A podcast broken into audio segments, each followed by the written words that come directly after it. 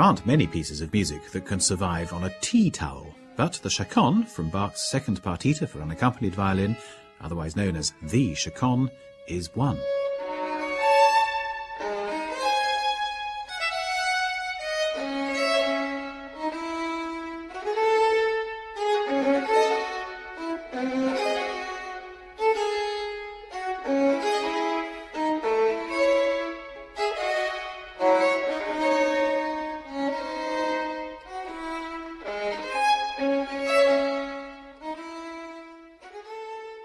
Chaconne was originally a dance movement in a slow 3-4 time. The word first appeared in this sense in Spain in 1591, but its origins go back further. Some people suggest it originates in the Basque word for pretty, others that it's a corruption of the word chanson. However, the defining aspect for all chaconnes is that the music is built up over a repeated bass line or harmonic sequence, and in this technique Bach had some pretty illustrious predecessors. One of the most famous examples is Pachelbel's canon.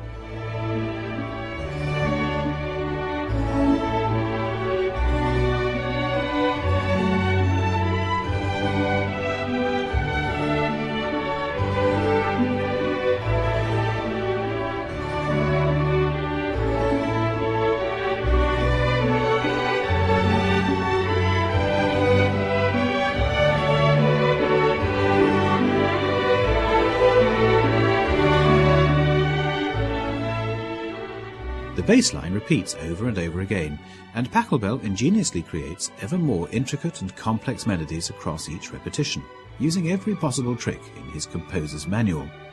The work builds into a grand contrapuntal design, but always, underlying the whole structure, the bass continues repeating the same four-bar phrase without alteration.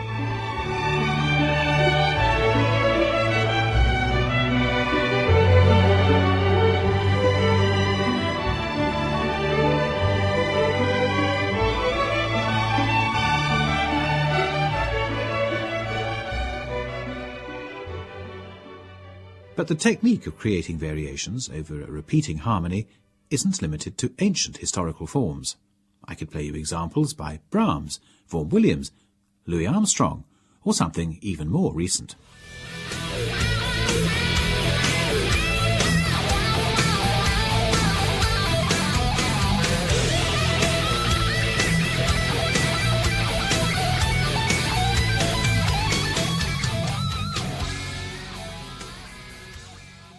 The way a jazz musician or a rock guitarist improvises over a repeated refrain is really very similar to the process of variation, invention, and evolution that Bach employs in his chaconne. And like a great jazz solo, Bach's chaconne takes us on a journey. And it's the greatness and breadth of the journey which sets Bach's work apart. Yes, even when it appears as a design on a tea towel.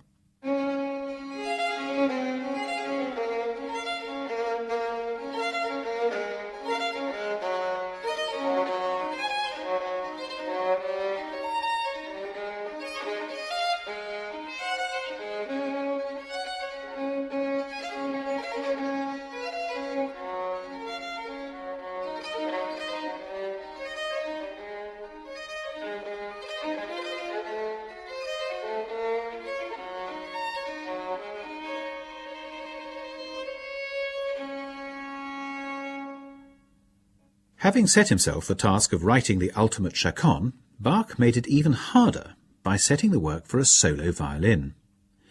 The contrapuntal and harmonic complexities of his music might have been more easily served by a keyboard instrument, or even an ensemble. But Bach instead opts for a single voice. Perhaps we can understand this decision if we compare, say, the power of a large slogan-chanting crowd to the charisma of an individual, eloquent orator. In some ways, using only a single instrument makes the music even more potent. And Bach uses a variety of techniques to create a more than usually intricate web of melodies and harmonies for his solo violin.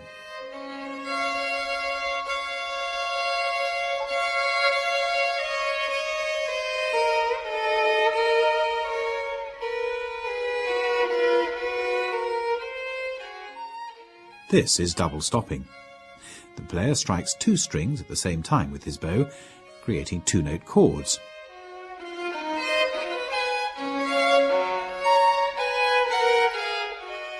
And if more than two parts are needed, the player can glide across more strings, creating three or even four-part broken chords.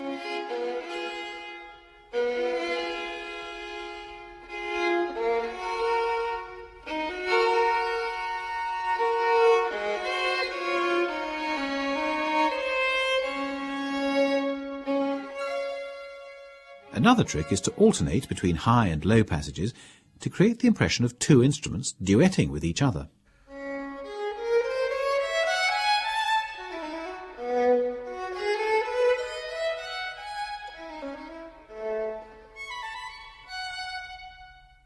And Bach uses the same technique here to imitate perhaps a bubbling violin line above a cello below.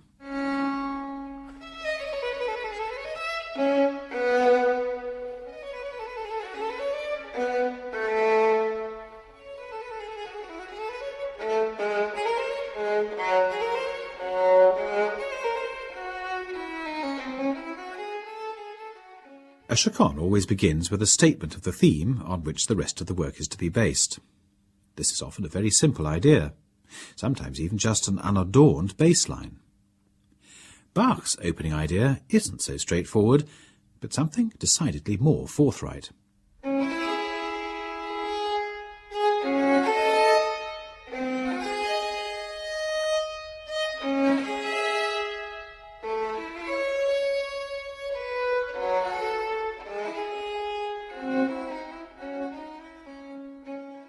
Having stated the theme, Bach sets out on his series of variations, a remarkable 63 in total.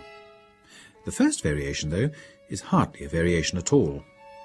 It repeats the theme almost note for note, giving us a chance to get it fixed in our minds. There is just one alteration, though. Bach transforms the rather diffident final cadence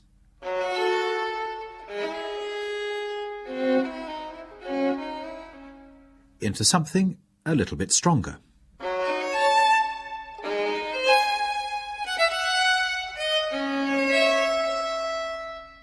And this new formula introduces a dotted idea which becomes the germ for the next four variations.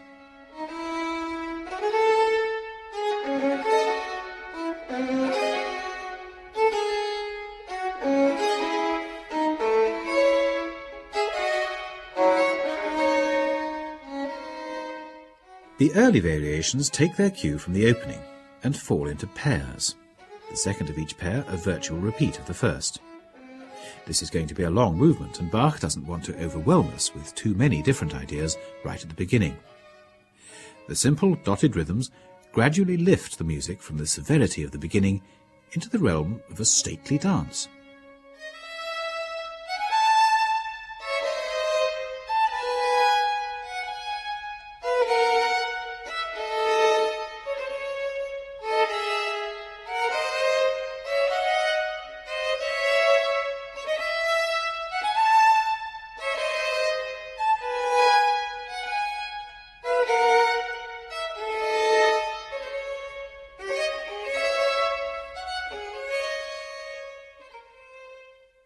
You may have noticed the bass line, which has been unobtrusively repeating in the background under all these variations.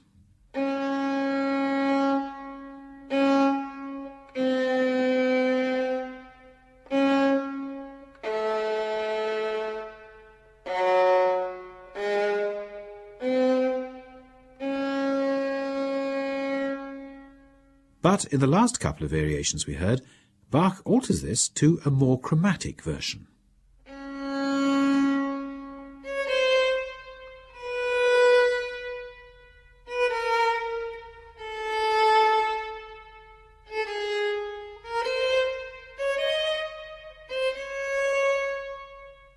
We know that a chaconne is a series of variations over a repeating bass line or harmonic sequence.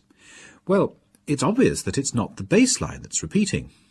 We've barely begun, and Bach has already made changes to it. But he's been altering the harmonies too. They're not a repeating sequence either. There's something deeper holding these variations together, and it's not always there to be heard. We'll need to wait until we get further in before we see what he's up to.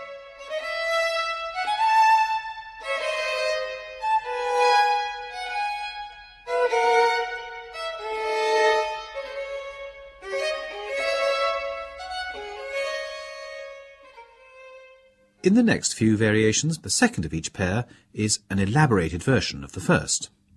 Let's look a bit more closely at how he does this. The first phrase of the next passage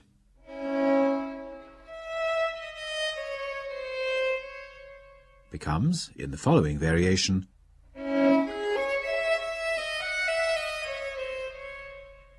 and the next phrase becomes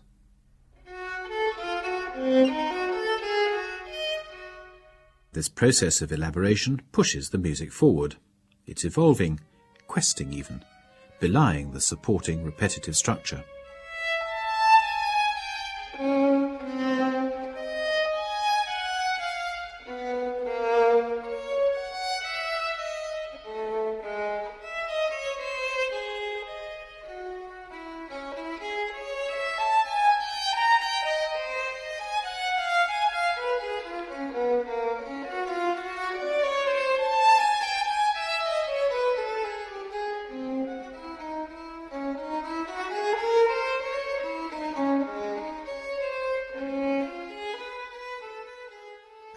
Bach has the bit between his teeth, and it becomes increasingly difficult to follow the repeating pattern as he lets each variation flow into the other in an inexhaustible stream of invention.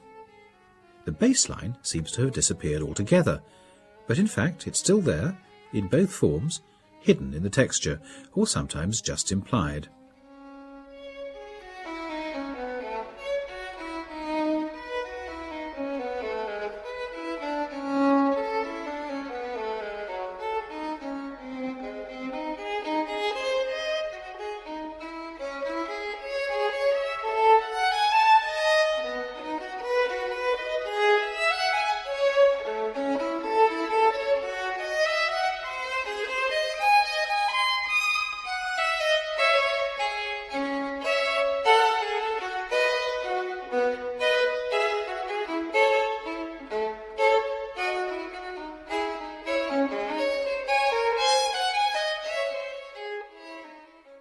Last variation was a particularly important one. It suddenly breaks the flow of all those running semiquavers, and for the first time in a while, we have a definite bass line again.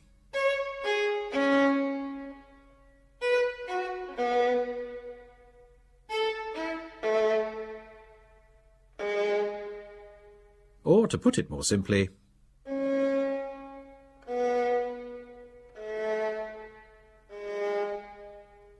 This, it seems, is where Bach was heading all the time. The two other versions we've heard of the bass line are actually themselves variations on that most basic form which we finally find here. In fact, this descending line is a very familiar musical cliché, upon which all sorts of music has been built. It was a popular starting point for chaconnes, so it's natural that the master would wish to show off his skill with such a commonplace formula. But Bach hasn't done the obvious and stated his theme right from the beginning. He buried it deep underneath the underlying structure, not fully revealing it until now.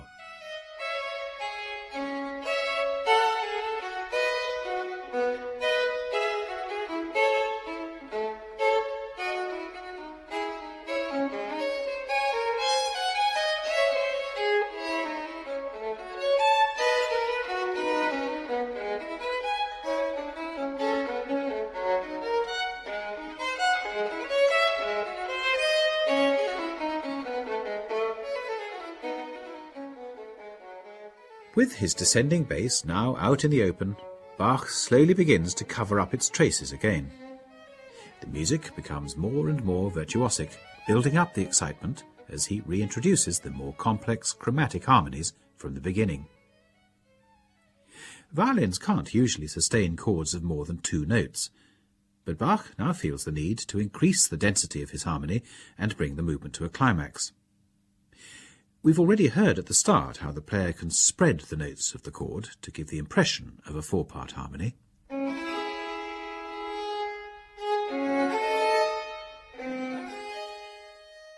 If, instead of gliding across the notes of the chord just once, the player rapidly repeats them over and over again, he can give an impression of a sustained chord.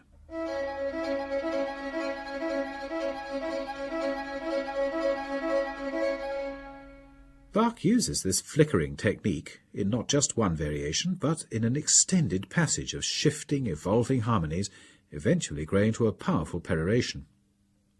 Played on the keyboard, this music sounds plain and unadorned.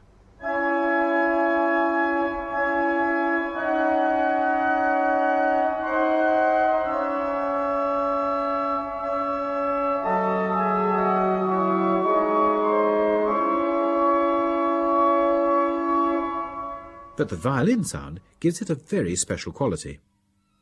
Walter Reiter, who recorded today's musical examples, likens it to the fluttering of angels' wings.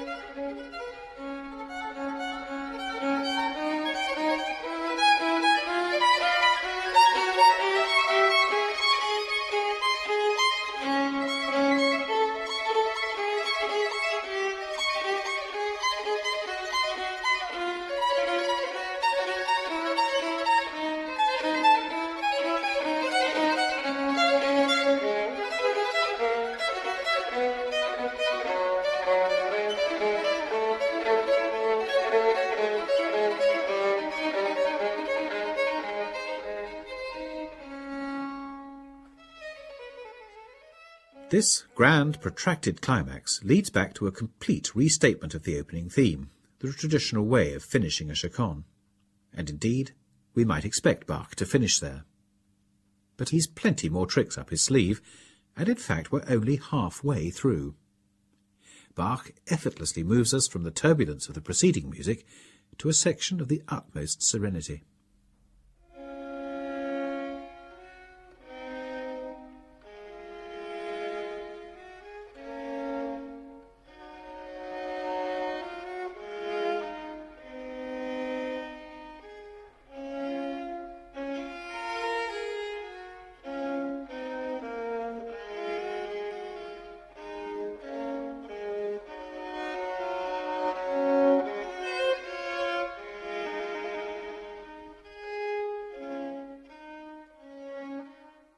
This new music is based very closely on the opening theme, but it's now in the major mode, and its character has been completely transformed.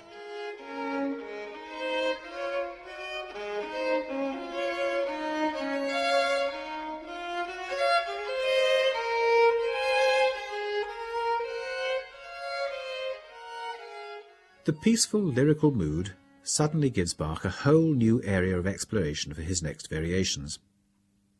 As he works with these new ideas, a feeling of expectation and yearning wells up from the music.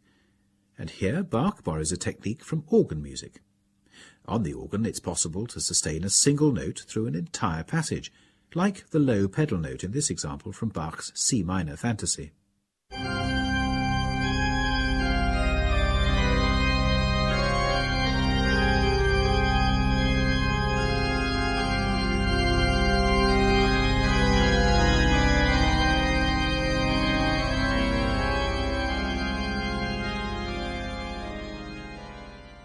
The violin can't hold a pitch continuously like that, so Bach cleverly engineers the melody to keep returning to the same note, building a mellifluous counterpoint around it that's as much in our heads as written on the page.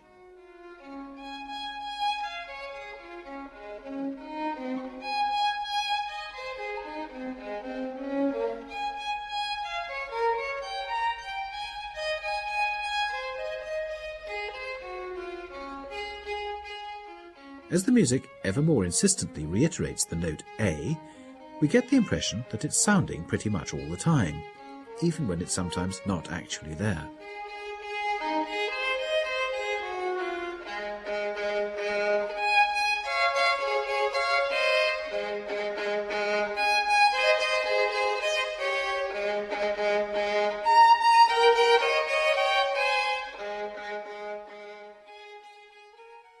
Returns to the stormy minor key of the opening for the final ten variations. Rather than crank the music up yet another gear for a spectacular climactic finale, as was common in many chaconnes of the period, the music now begins to slowly wind down to a close. Remember that diffident cadence at the end of the original theme?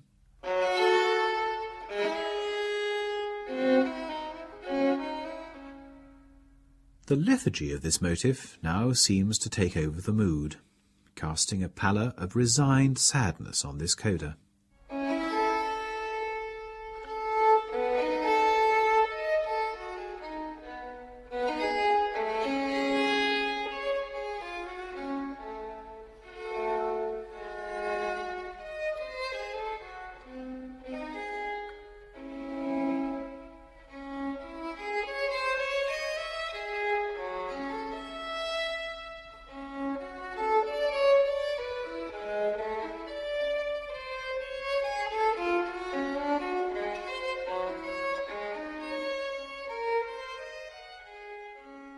Later, the music picks up on the insistent, repeated A from earlier. The violin now returns to it almost constantly, while Bach weaves a melancholy little tune around it.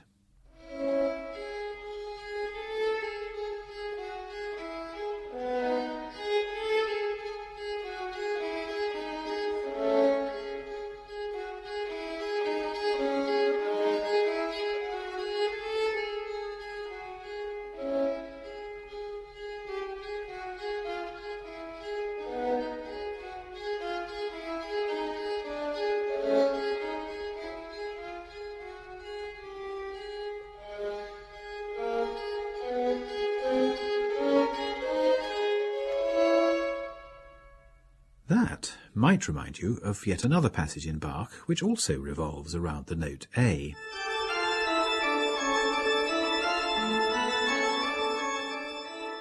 The famous fugue subject from Bach's Toccata and Fugue in D minor, which many people consider was originally a solo violin piece. So, which precisely is the king of instruments now? Okay, the organ can roar, but so in its perfect microcosm can the violin and in the process of exploring one of the oldest and most primitive bass sequences in music, Bach has revealed a complete universe.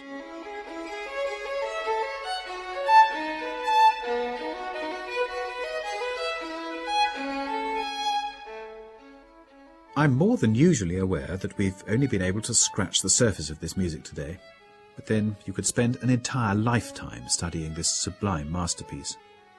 Even today, new things are being discovered in this work.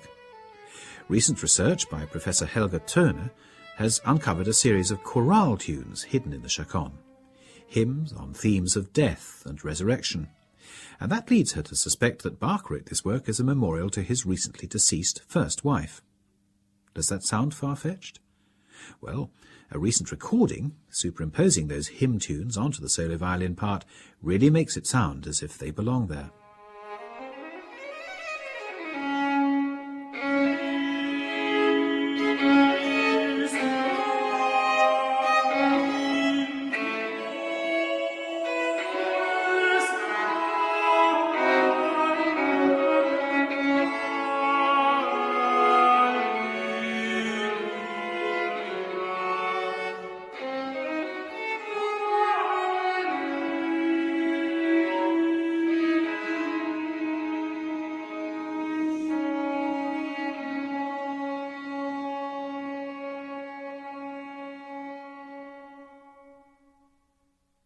Chaconne, not as he intended, but perhaps as he heard it in his own mind. However you approach this music, it's a work to lose yourself in, a whole world to explore. We're going to hear a performance of it now, played by Walter Reiter. And he says, Bach takes us in this chaconne on a pilgrimage to the holy places, which he, perhaps only he can show us. He leads us through the whole gamut of human emotions, from the ecstasy of those gigantic organ-like chords to the touchingly devout piety which was at the centre of his being, urging us to share the agony of his Saviour and his yearning for God. Here now is Walter Reiter with a complete performance of the Chaconne in D minor from the Partita number 2 by Johann Sebastian Bach.